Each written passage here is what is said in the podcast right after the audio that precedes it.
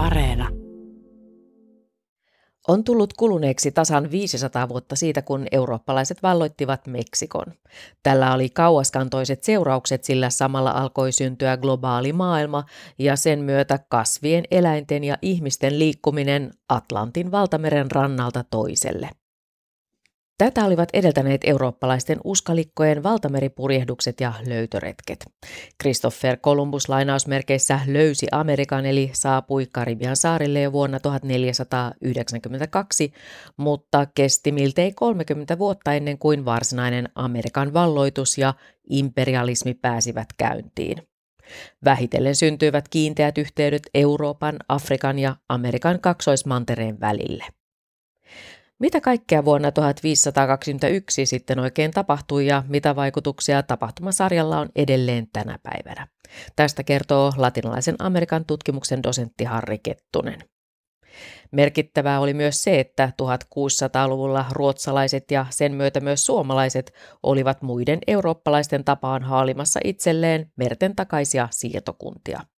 Yllättävää on se, että tähän toimintaan liittyy myös orjakauppa. Tästä puolestaan kertoo filosofian tohtori Lauri Tähtinen ja minä olen Riikka Suikkari.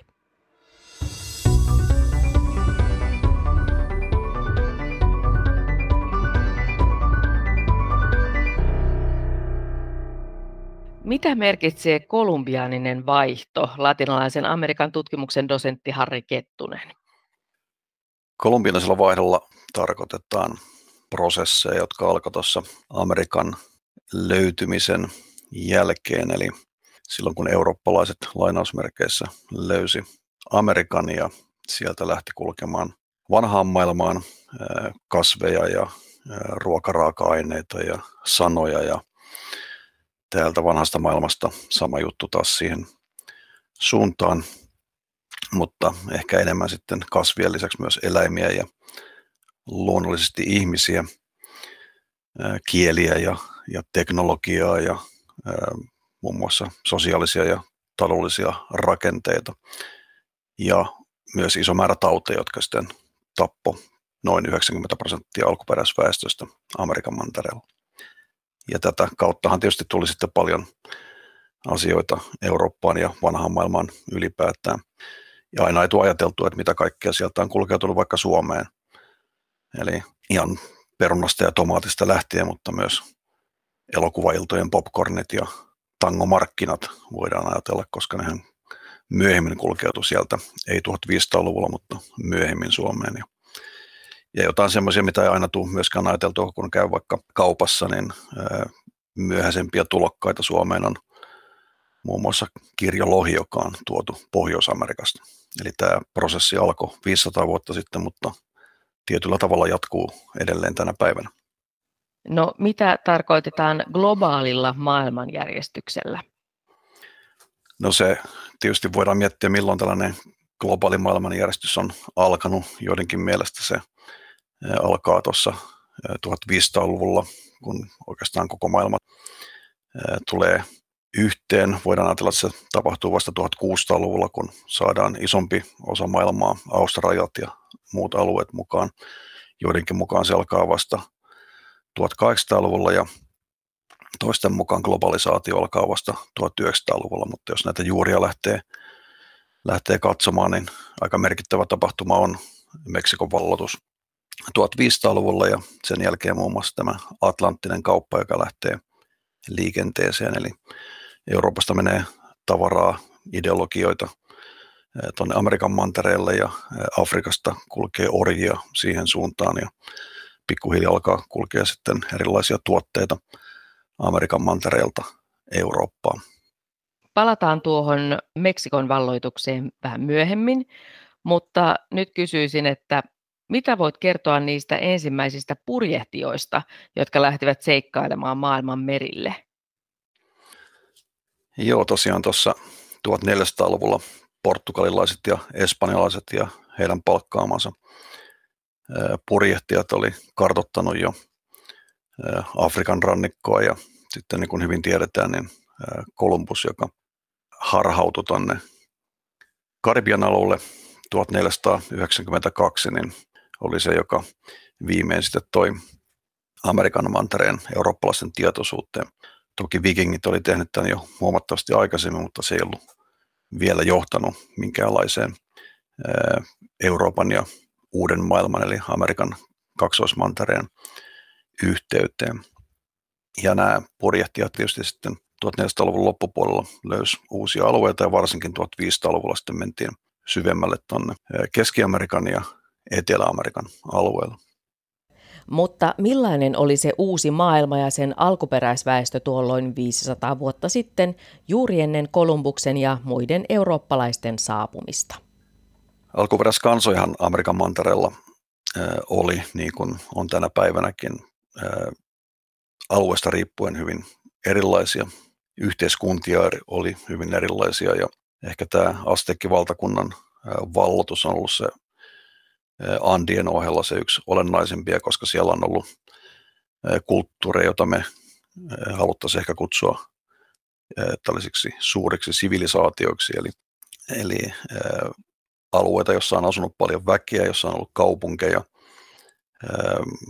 monimutkaisia sosiaalisia järjestelmiä, kirjoitusjärjestelmiä, eli hyvin paljon samantyyppisiä, mitä meillä täällä vanhassa maailmassa oli. Ja toisilla alueilla taas sitten oli vielä hyvin haja-asuttuja alueita, Pohjois-Amerikka hyvänä esimerkkinä siitä. Pohjois-Amerikassa toki on ollut kaupunkivaltioita, mutta monilla alueilla, mitä pohjoisemmaksi mennään, niin on ollut paljon vähemmän asukkaita ja tästä johtuen tietysti niiden valotuskin on ollut hyvin erityyppistä. Ja jos tätä asiaa tarkastellaan vaikka lainasanojen kautta, niin siinä, sitä kautta myös pystytään huomaamaan, että miltä alueelta tulee ei pelkästään näitä tuotteita, eli jos nyt ajatellaan vaikka Meksikosta maissia, tomaattia, kaakaota, chiliä, vaniljaa, mutta sitä kautta myös satoja lainasanoja, mitä tulee aina suomen kieleen asti. Ja jos mennään Pohjois-Amerikan alueelle, niin sieltä ei tule kuin kourallinen lainasano, joka yleensä tarkoittaa sitä, että eurooppalaiset ei ollut kovin läheisesti tekemisissä Pohjois-Amerikan alkuperäiskansojen kanssa, kun taas esimerkiksi Meksikossa niin tämä kulttuurien ja etnisten ryhmien sekoittuminen oli paljon vahvempaa.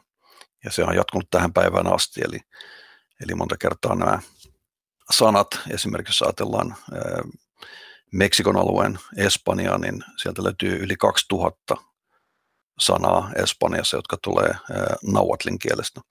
Ja tähän tarkoittaa sitä, että nämä ihmiset on ollut tiiviisti tekemisissä viimeiset 500 vuotta keskenään. Ja kun puhut tuosta nauatlin kielestä, niin kenen kieli se on? Astekkien käyttämä ja naapurikansojen käyttämä kieli, eli kieli, joka oli tämmöinen lingua franca, eli yleiskieli tähän aikaan Meksikon alueella. Millaisia kuuluisat purjehtijat olivat ihmisinä, latinalaisen Amerikan tutkimuksen dosentti Harri Kettunen? Niistä varhaisemmista purjehtijista tietysti on vaikea eh, henkilönä sanoa kauheasti mitään, koska nyt joudutaan heidän henkilökuvaa tulkitsemaan niin monen filterin läpi. Eli asiakirjoja löytyy tietysti näiltä ajoilta kirjeitä, aikalaiskertomuksia, mutta ää, aika paljon joudutaan käyttämään lähdekritiikkiä siinä, että mitä, minkälaisia henkilöitä ja, ja mitä heidän päässä on liikkunut, mutta ehkä yhdistävän tekijänä voisi ajatella sitä, että yritetään löytää jotain uutta ja olla siellä pioneerina, mennä alueelle, jossa aikaisemmin ei ole käyty. Ja toisaalta tämän tyyppinen ihminen, jos ajatellaan, niin ehkä meidän esi on ollut samanlaisia, koska tänne, tänne raukoille rajoille Pohjolanhan on joku tullut ensimmäisenä, että ollaanko me sitten heidän jälkeläisiä vai ei, mutta samanlaista pionerismiahan on tietysti tapahtunut muualla päin maailmaa, mukaan lukien koko Amerikan mantereen se oikea valloitus, eli silloin kun ensimmäiset intiaanit meni sille tai alkuperäisasukkaat Beringin salmen tai kannaksen yli ja löysi aina joka metri ja kilometri uusia alueita. No mitä tiedetään näiden purjehdusten rahoittajista? Purjehduksiahan rahoitettiin Euroopassa tällaiset isot kauppakomppaniat muun muassa rahoitti niitä. Ja jos mennään tästä eteenpäin vielä näihin Amerikan vallotukseen, jos mennään purjehtioista siihen, kun lähdetään sitten oikeasti vallottamaan, niin meillähän on monta kertaa tällainen kuvitelma siitä, että ja puhutaankin, että Espanja valloitti alueita, kruunu teki sitä ja tätä. Ne on aika paljon kuitenkin ollut tällaisia itsenäisiä yksiköitä, jossa rahoitus on tullut kauppakompanioilta ja myöskään ei voida puhua armeijoista, jotka on lähtenyt vallottamaan alueita, vaan on ollut myös tällaisia yksityisiä komppanioita, palkkasotureita ja myös monietnisiä. Eli siinä on jo useampi virhe, jos sanotaan, että Espanja valloitti Meksikon tai Astekki-valtakunnan, vaan lähinnä on siis moni, monietninen etupäässä tietysti Espanjasta tulleita ihmisiä, jotka on puhunut montaa eri kieltä ja rahoituskin on tullut niin kuin näillä purjehtioilla useimmin yksityisestä lähteestä. Toki kruunu oli mukana myös sitten näissä, kun lähdetään uusia alueita vallottamaan. Mitä muita tavoitteita näillä rahoittajilla oli kuin kaupankäynnin lisääminen? No siitä tietysti voidaan miettiä, että mikä on ollut päällimmäinen tarkoitus, mutta tällainen tämän vaiheen kapitalismissa voisin kuvitella, että se rahan ja mammonan kasaaminen on ollut se olennaisin moottori, jolla on lähetty alueita etsimään ja vallottamaan. Millainen oli tuolloinen Espanja, latinalaisen Amerikan tutkimuksen dosentti Harri Kettunen? Jos nyt mietitään 1400-luvun loppupuolta, 1500-luvun alkupuolta, niin varsinaisia kansallisvaltioitahan ei siinä mielessä, mitä ne tänä päivänä on, niin ollut juuri olemassa. Espanja muun muassa oli pikkuhiljaa vasta yhtenäistymässä.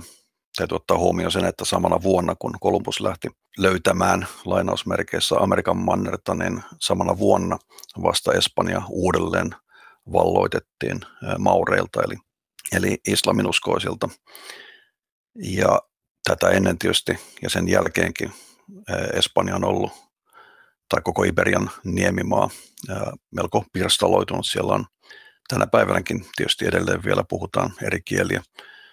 Espanja, tietysti Portugali siihen mukaan ja, ja Katalaania, Baskia ja näitä kaikkia kieliä puhuvia ja etnisiä ryhmiä edustavia oli sitten myös löytämässä ja, ja vallottamassa ää, Amerikkaa. Ja se täytyy ehkä vielä ottaa huomioon tässä, jos mennään tuonne tasan 500 vuotta siinä vaiheessa, kun Amerikka aletaan vallottamaan. Sehän ei tapahtunut tuossa Kolumbuksen rantautuessa Karibialle, vaan vasta 1520-luvulla, niin silloinhan Euroopassa käydään uskonsotia, eli Eurooppa oli jakaantunut aika voimakkaasti myös protestanttisten ja katolisten välillä tuossa 1520-luvulla ja sen jälkeen. Ja, ja nämä vallotus ja sitä kautta Espanjaan kulkeutunut varsinkin hopeavirta, niin täytyy myös nähdä ei pelkästään siitä näkövinkkelistä, että ollaan valotettu alueita ja saatu sieltä rahaa, vaan mihin sitä rahaa on käytetty. Aika paljon sitä on käytetty eurooppalaisiin sotiin. Euroopassa oli juuri siirrytty keskiajasta renesanssin myötä uuteen aikaan. Martti Luther oli noussut turmeltuneita renesanssipaaveja vastaan ja aloittanut uskonpuhdistuksen. Luther oli julkaissut teesinsä ja katolinen kirkko oli julistanut hänet pannaan. Uskonpuhdistuksen myötä alkoivat uskonsodat. Protestanttien ja katolisten kuilu heijastui myös uudelle mantereelle. No ehkä historiallisesta sattumasta tietenkin voidaan puhua ehkä enemmän siinä, että Espanja tai Espanjan alaisuudessa Amerikkaa vallottaneet oli katolisia.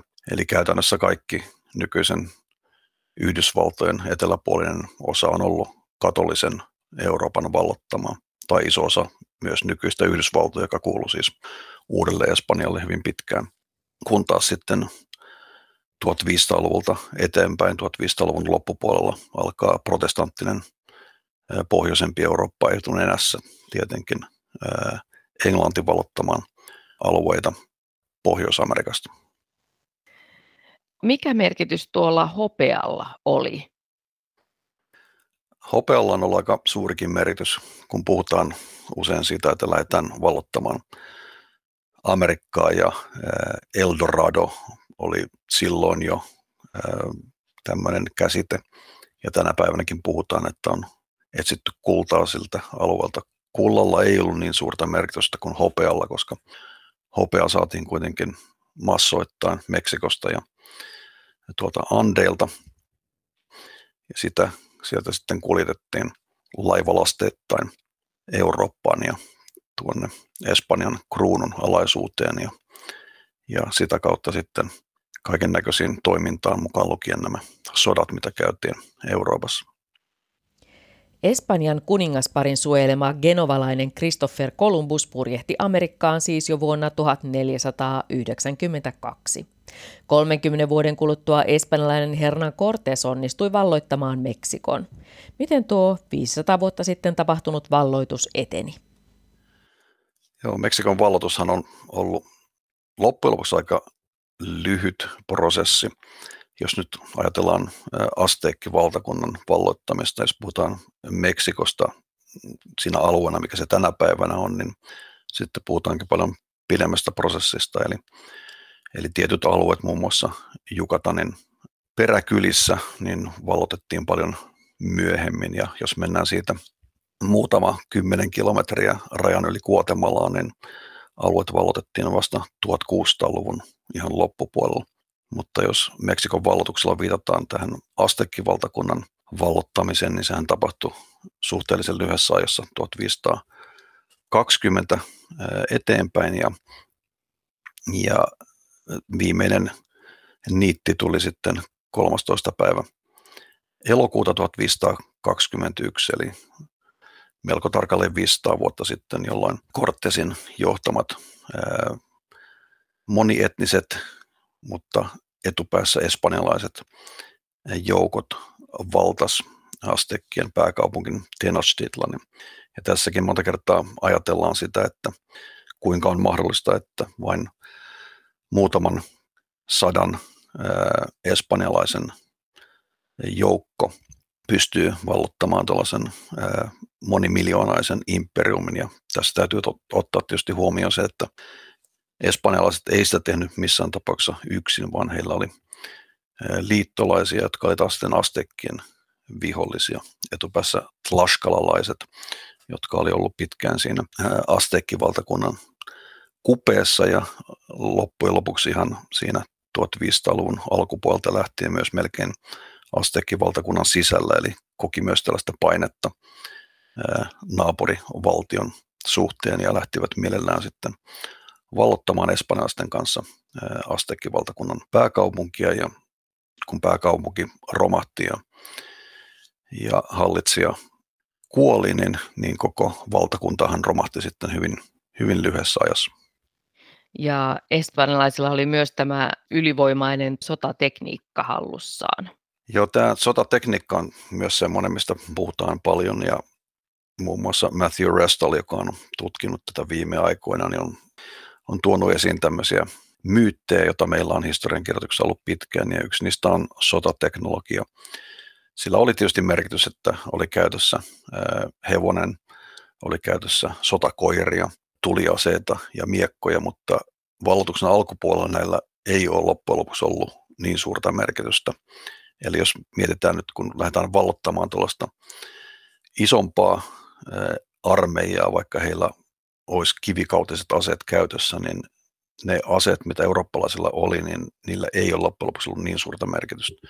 Pelotemekanismi varmaan on ollut suurempi aluksi, hevoset ja tuliaseet, mutta kyllä siinä ne loppujen lopuksi ne jalkasotilaat, jotka on, jotka on käynyt tätä taistelua, niin on ollut isompi merkitys. Ja täytyy ehdottomasti ottaa myös huomioon sen, että 1520 iski tauti, josta paikalliset käytti nimitystä koko Listli, ja todennäköisesti on ollut iso rokko, joka pikkuhiljaa sitten muutama kuukausi ennen Espanjan valloitusta oli jo lannistanut ja tappanut ison osan väestöä.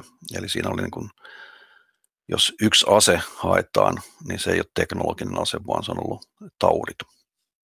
Ja tämä mahdollisesti iso rokko niin tuli nimenomaan eurooppalaisten mukana sitten. Kyllä, eli iso rokko tuli, tuli Euroopasta niin kuin moni muukin tauti, eli ää, Amerikan alkuperäiskansoilla ei ollut vastustuskykyä mihinkään näihin, ää, näihin vanhan maailman tauteihin ja sen takia se niittikin väkeä sitten aika, aika dramaattisesti.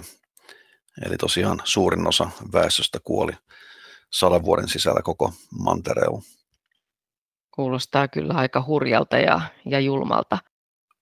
Kolumbianisen vaihdon kauttahan sitten tuli ö, paljon ö, tilalle tietysti Euroopasta ja Afrikasta ö, ihmisiä, joka pikkuhiljaa sitten tietysti johti siihen ihmissikermään, mikä meillä on koko Amerikan mantereella, Meksikon mukaan lukien mestitsiväestö ja afrikkalaisten orjien kautta, eli eurooppalaisia tuli ja Afrikasta tuli väkeä. Sitten tietysti karjatalous, uudet viljelytuotteet vaikutti hyvin paljon siihen, miltä esimerkiksi niin kuin näytti koko maaperä. Eli jos mennään tuonne ennen vallotusta aikoihin, niin kun täytyy ottaa huomioon sen, että koko Amerikan mantereella ei ollut minkäänlaisia laiduntavia isoja eläimiä. Andeilla laamoja, mutta koko Amerikan mantereella ei mitään isoa eläintä. Ensinnäkin kaikki asiat, mitä siellä on kuljetettu paikasta toiseen, niin on ihmiset kuljettanut. Ei ole tarvinnut mitään valtateitä, ei ole mitään isoja alueita, metsiä, mitä olisi tarvinnut kaataa laiduntaville eläimille. Ja jos biomassaa mietitään, niin siellä on hyvin suurella todennäköisellä villieläimet ollut se suurin määrä esimerkiksi nisäkkäitä koko Amerikan mantereella, kun taas tänä päivänä suurin määrä on karjaa. Ja ihmiset tulee siinä sitten kakkosana. Eli alue on ollut hyvin, hyvin erinäköinen ennen espanjalaisvalloitusta tai eurooppalaisvalloitusta kuin sen jälkeen. Ja tähän kun lisätään vielä se, että uusia viljelytuotteita tulee, niin alueellahan yleensä viljeltiin samassa paikassa monia eri tuotteita, maissia, kurpitsaa, chiliä ja papua etupäässä Mesoamerikassa, kun taas sitten eurooppalaisen tulon jälkeen ja tänä päivänäkin suositaan aika paljon monokulttuuria, eli yhtä ja samaa viljelytuotetta viljellään yhdellä alueella, joka köydyttää myös maaperää ja sieltä kun otetaan vielä yhdestä viljelytuotteesta yksi laike, niin se vähentää sitten samalla luonnon monimuotoisuutta, jolla on sitten aika kauaskantoiset vaikutukset. Minkälaisia vaikutuksia tällä kaikella oli ruokakulttuuriin sitten? Joo, tämä on hyvä kysymys. Tietysti ruokakulttuurin vaikutusta on ollut molempiin suuntiin, eli ei pelkästään eurooppalaisten mukanaan tuomilla ruokaraaka-aineilla Amerikan mantereella, vaan Amerikan mantereelta sitten, sitten tänne Eurooppaan. Ja myös myöhemmin sitten, kun lähdetään tuomaan vanhan maailman tuotteita kasvatettavaksi Amerikkaan, eli jos mietitään vaikka sellaisia hedelmiä, kuten banaanit ja sitrushedelmät, niin nehän on kotoisin vanhasta maailmasta, mutta niitä aika paljon tänä päivänä kasvatetaan nimenomaan Amerikan mantereella, kuten myös kahvi, jossa Brasilia on, on suurin tuottaja, tai vaikka chileläiset viinit, eli nämä kaikki on tullut vanhalta, vanhalta mantereelta, mutta niitä tänä päivänä sitten kasvatetaan paljon tuolla, tuolla Amerikan mantereella. Mutta tosiaan Eurooppaan päinhän sieltä tuli tietysti sitten hyvin paljon kaikkea. Perunaa, tomaattia, maissia, chiliä, kaakaota ja suklaata ja maustepippuria ja ananasta ja, ja myös tupakka, jos nyt ei oteta vain ruokaraaka-aineita, vaan nautintoaineita. Ja kun taas sitten Euroopasta kulkeutui kaikki meidän tuntemat tuotteet, eli, eli muun muassa vehnää ja, ja sokeria alettiin tietysti aika paljon viljellä tuolla Karibialla. Puhuttiinkin ää, valkoisesta kullasta, eli, eli se oli otollinen alue, niin kuin tänä päivänä edelleen sokariruon viljelyyn ja, ja tämä kauppahan oli sitten miljoona kauppaa tuossa 1500-luvulla ja, ja siitä eteenpäin Karibialla.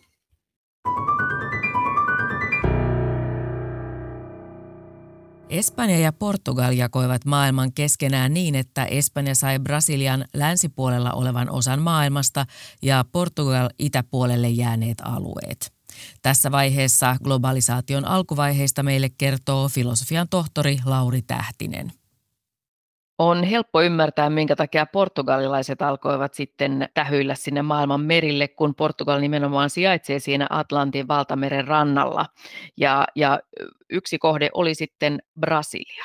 Joo, tavallaan portugalaiset ensin hehän tota, metsästivät merireittiä Intiaan ja Vasco da Gama saapui sinne 1498, mutta heti pari vuotta sen jälkeen yhdellä näistä, yhdellä näistä meriretkistään, niin vuonna 1500 niin he saapuivat Brasiliaan, tai silloin sitä kutsuttiin pyhän tähden maaksi. Mutta se on tavallaan semmoinen mielenkiintoinen tarina myös siitä, että miten, ää, miten tosiaan tämä jako tapahtuu, että tämä oli osittain paavillista tekstiä Euroopasta käsin, osittain sitten eurooppalaisten itsensä paikan päällä tekemää jakoa, mutta ajatuksena on kuitenkin se, että heti alussa niin karttakepillä vedettiin, että 1400-luvun lopulla, että miten maailma jakautuu espanjalaisten ja tota, portugalilaisten välillä. Jos ajatellaan sitten vielä että Portugalia ja Brasiliaa, niin, niin mitä kaikkia kasveja, eläimiä, ihmisiä, mitä kaikkea liikkui sitten paikasta toiseen? Brasilia historia on tavallaan aina liittynyt se, että siellä on ollut erilaisia tota, äh, tämmöisiä syklejä, sen suhteen, että sokeri oli aikainen sykli.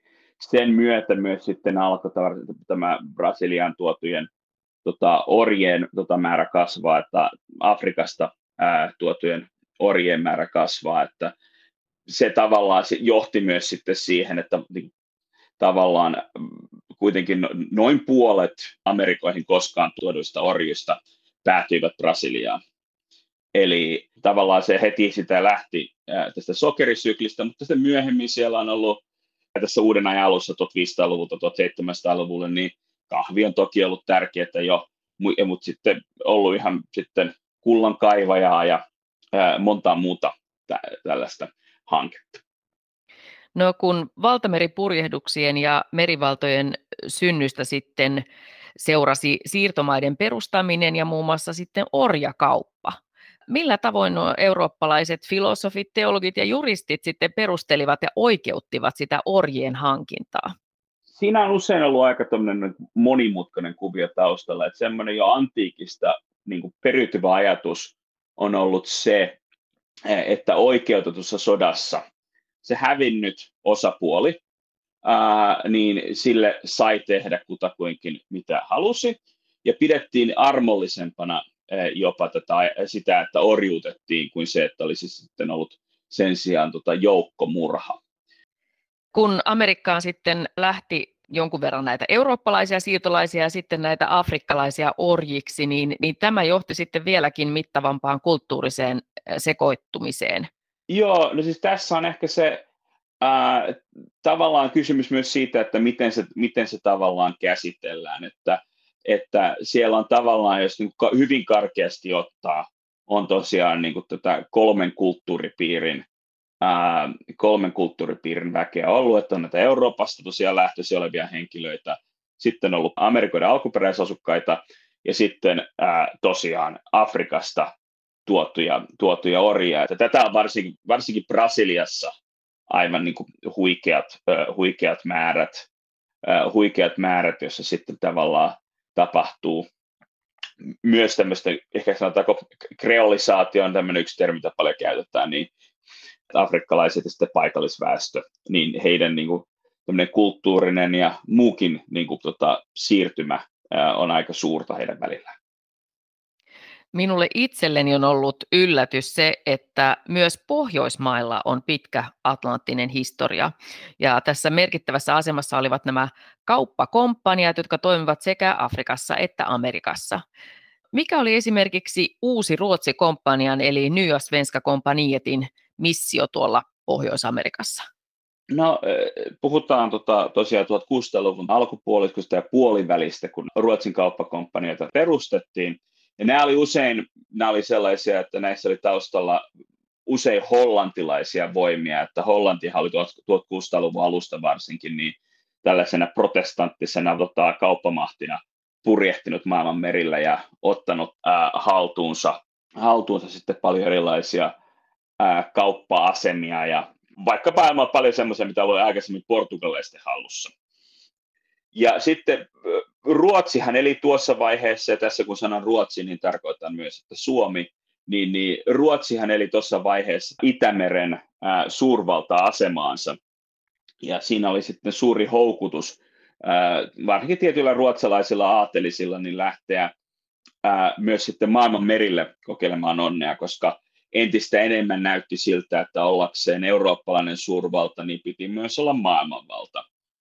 Ja tähän sitten liittyi kiinteästi se, että lähdettiin perustamaan, perustamaan orjalinnaketta Afrikan länsirannikolle, et, et muun muassa eräs pahamaineisimmasta orjalinnakkeista on alun perin ruotsalaista perua, ja sitten myös toisaalta toisaalta tässä nyt suomalaiset on sitten, puhutaanko ruotsinkielisestä aatelisesta, aatelisesta niin nykyisestä, nykyisen Suomen alueelta tai puhutaanko sitten suomenkielisistä näistä metsäsuomalaisista, jotka olivat sitten nykyisen Ruotsin puolelle asumassa, niin lähti sitten paljon heistä varsinkin tänne tota, Delaware-joen suistolle Pohjois-Amerikkaan, eli nyky, nykyisin sellaiselle alueelle, johon kuuluu ää, tota Delawarein osavaltion lisäksi Pennsylvania ja Philadelphian kaupunkiin asti tavallaan, niin sit, ää, New Jerseyn osavaltion eteläosia.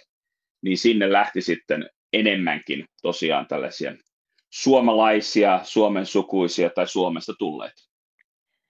Amerikkaan lähti 1600-luvulla myös suomalainen aatelismies, joka oli kuuluisasta Flemingin suvusta. Mitä tiedämme hänen merten takaisista seikkailuistaan, filosofian tohtori Lauri Tähtinen? Tässähän on mielenkiintoinen juuri tämä, että Flemingin sukuhan tunnetaan siitä, että varsinkin tämä 1500-luvun lopun Klaus Fleming, ei tämä 1600-luvun Klaus Fleming siitä, että heidän tehtävänään oli ylläpitää ää, rauhaa ja järjestystä Suomen maalla ja myös toki Virossakin jonkin aikaa. Niin siinä on ehkä se tavallaan se mielenkiintoinen yhtälö on tässä se, että sitten samassa suvusta lähtee uutta Ruotsia perustamaan ää, ja sitä kasvattamaan, niin sitten henkilö, jolla on tehtävän kuvana osittain sitten tarkoituksena ylläpitää sellaista ruotsalaista ää, säätyyhteiskuntaa, johon oltiin sitten totuttu myös vanhassa maailmassa. Että se on ehkä tämmöinen niin kuin mielenkiintoinen kuvio, kuvio näissä kaikissa, että kun, kun Atlantti ylitetään, niin kuinka paljon sitä vanhasta aina tulee mukaan ja kuinka paljon siitä sitten jää matkasta pois. Että sanotaanko, että tämä ruotsinkielinen aatelisto ja yleensäkin tämä johtoporras ja valtaa pitävät, niin usein halusivat tuoda mukana ehkä enemmän ää, kuin sitten lopulta sitten pysyi matkassa sinne uuteen Ruotsiin lähti sitten suomalaisista niin kuin joko tämmöisiä ruotsinkielisiä aatelismiehiä tai sitten näitä tämmöisiä suomenkielisiä metsäsuomalaisia. Kyllä, tämä oli, tämä oli tavallaan juuri se yhtälö, mutta se mielenkiintoinen on juuri se, että molempia löytyi.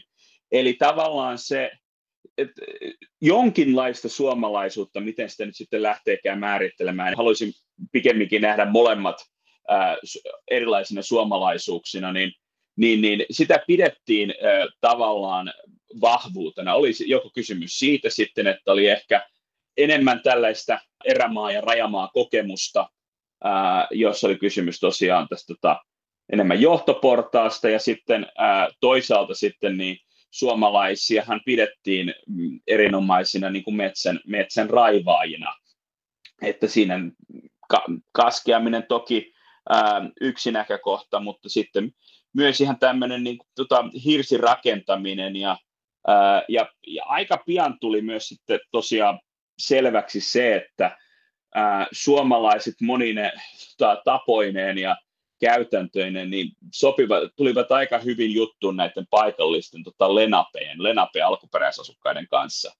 Eli yhteisiin tota, tapoihin kuuluivat muun muassa tota, saunan tapaiset rakennukset ja teltat ja niin edespäin, että tä- tällaisia kaikkia erilaisia harrasteita sitten löytyy. Suomalaisten löytyy semmoinen tosi kiinnostava anekdooti, että tämmöinen mies kuin Charles Brockwell sitten kuvaa suomalaisia. Millä tavoin? Yksi semmoinen mielenkiintoinen, mielenkiintoinen näkökohta on se, että sotaisuus kuuluu, niin kuin, se on niin kuin ruotsalaisista, ruotsalaisille kaikille niin kuin ominaispiirre, mutta sitten tavallaan suomalaisista ruvetaan kerrotaan erityisesti, että he ovat kovia tekemään töitä, mutta erityisesti tämmöinen niin kuin rustiikki, yksinkertainen, sitten jäykkä ja omapäinen kansa. Ää, ja että he tavallaan kelpaavat parhaiten just työhön, joka on niin kuin aika on niin kuin raskasta, mutta mutkatonta, eikä niinkään tosiaan tota älykkyyttä ja taitavuutta vaativia hommia. Että tässähän on tavallaan niin kuin sinänsä mielenkiintoista tässä kuvauksessa on se, että sen lisäksi, että se voi olla hiukkasen huvittava, ää, ja jossain määrin ehkä tämmöisiin myöhempiin kuvauksiin suomalaisista niin tota, myös sopiva, myös suomalaisten itse esittämiin ää, kuvauksiin sopiva, niin on se, että tämä on myös semmoinen kuvaus sellaisista ihmisistä, joita olisi niin usein voi käyttää muunlaisesta työvoimasta mukaan lukien, siis tota, orja sellaisesta, että kukaanhan ei sanonut, että sinne suomalaisia niin orjaksi pitäisi lähettää, koska kyllähän Ruotsi siirtokunnassa, niin suomalaisten piti lähteä sinne ihan samanlaisiksi siirtokuntalaisiksi kuin muutkin ruotsalaiset. Mutta sitten tämä todellisuus sen suhteen ei aina tosiaan ollut aivan sitä varsinkaan alkuvuosina, että se semmoinen laajempi ää, tasa-arvoisuus tuli sitten vasta tavallaan, kun Ruotsin vallan aika oli siellä jo ohi. Mikä merkitys uudella Ruotsilla oli suurvalta Ruotsille?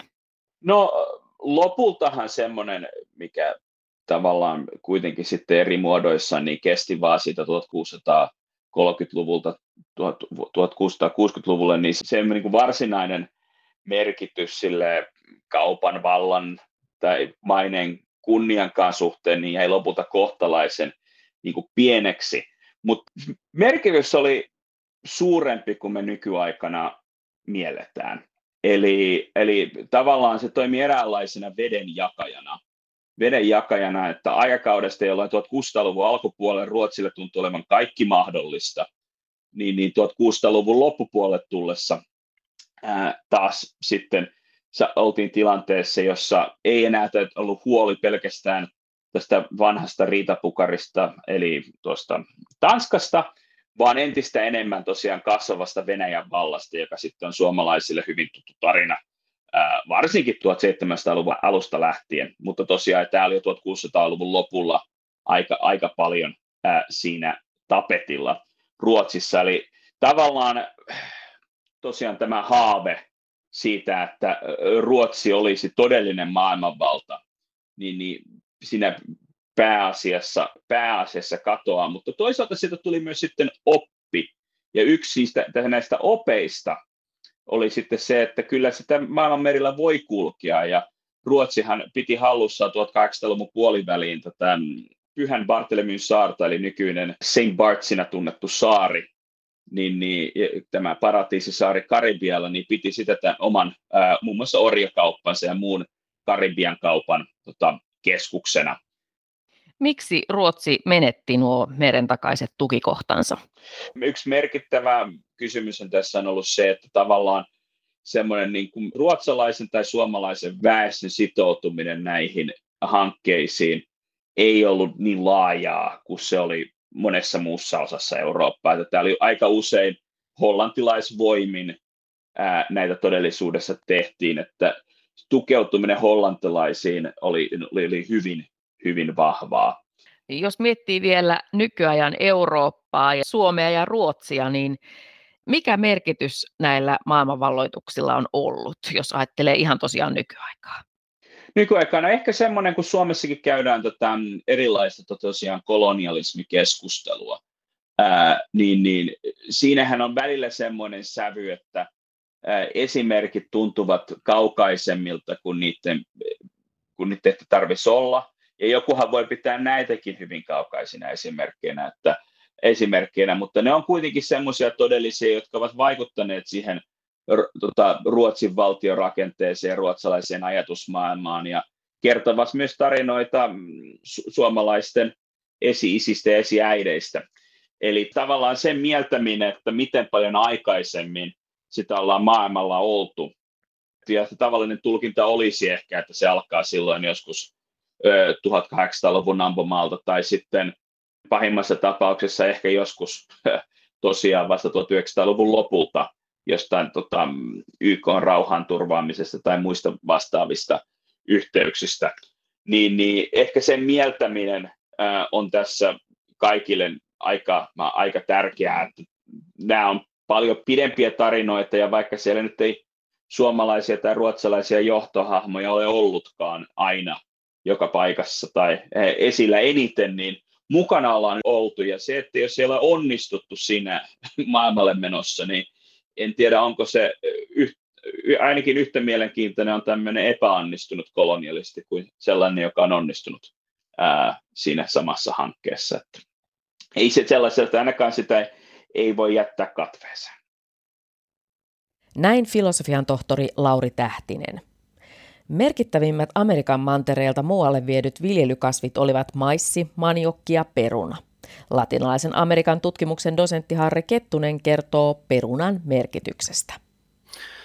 Sitähän on Andeilla vuosituhansia viljelty ja jos katsoo vähän samaa tapaa kuin maissi tuolla Meksikon alueella ja Keski-Amerikan alueella, missä maissia on kaiken väristä, keltaista, valkoista, pinkkiä, mustaa, niin saman tapaan peruna on kaiken kokosta eri väristä ja laikkeita on, on useita satoja, ellei tuhansia Andien alueella. Ja sieltä kun lähdetään tuomaan sitten vain muutamaa laiketta eteenpäin ja yksi laike päätyy esimerkiksi Irlantiin, jossa suosittiin 1800-luvun puolivälissä tämmöistä Irish Lumper-nimistä laiketta, niin tähän iski sitten munasieni, eli perunarutto, joka sitten aiheutti noin miljoonan irlantilaisen kuoleman nälänhätään ja toisen miljoonan muuttamisen Irlannista pois etupäässä Pohjois-Amerikkaan. Ja jos mietitään että kauaskantoisia vaikutuksia ja historiallisia sattumuksia, niin muun muassa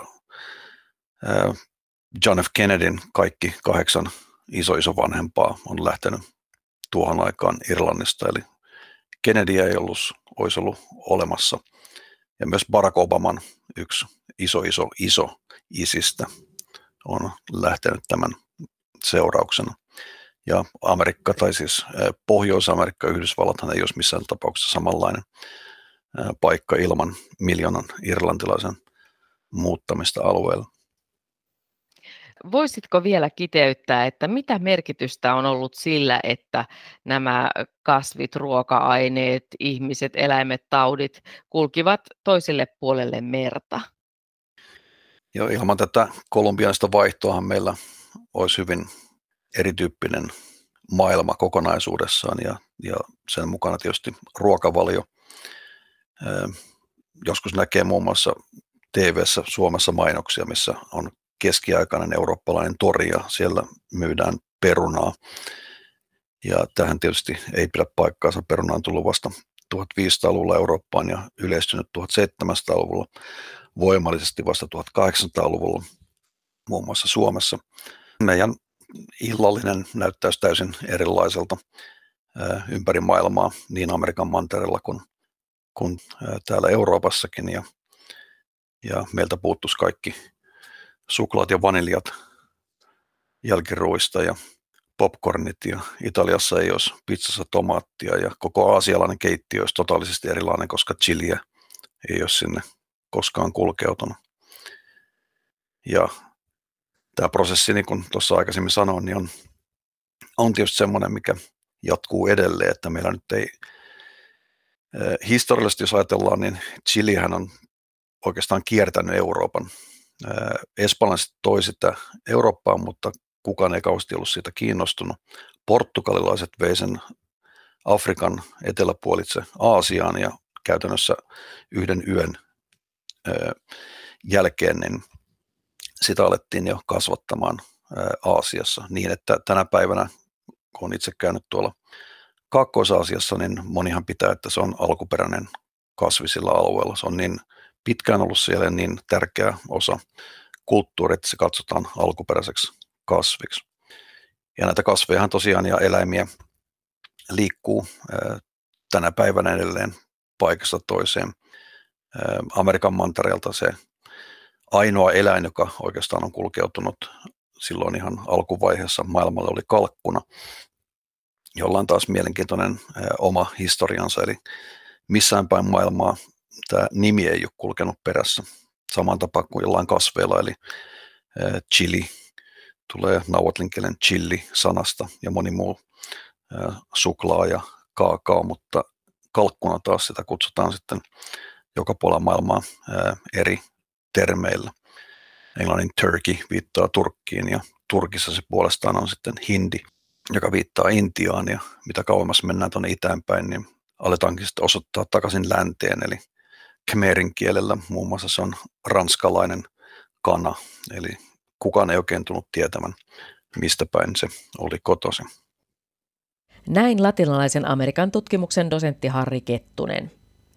Kolumbianinen vaihto ei pysähtynyt 1500-luvulle. Tänne Suomeenkin on aikojen kuluessa tullut monia vieraslajeja, kuten kirjolohi ja Kanadan majava, minkki ja biisami sekä valkohäntäpeura ja lupiini. Ja kasvit, eläimet ja ihmiset jatkavat varmasti kulkuaan yhä tulevaisuudessa Atlantin rannoilta eri suuntiin.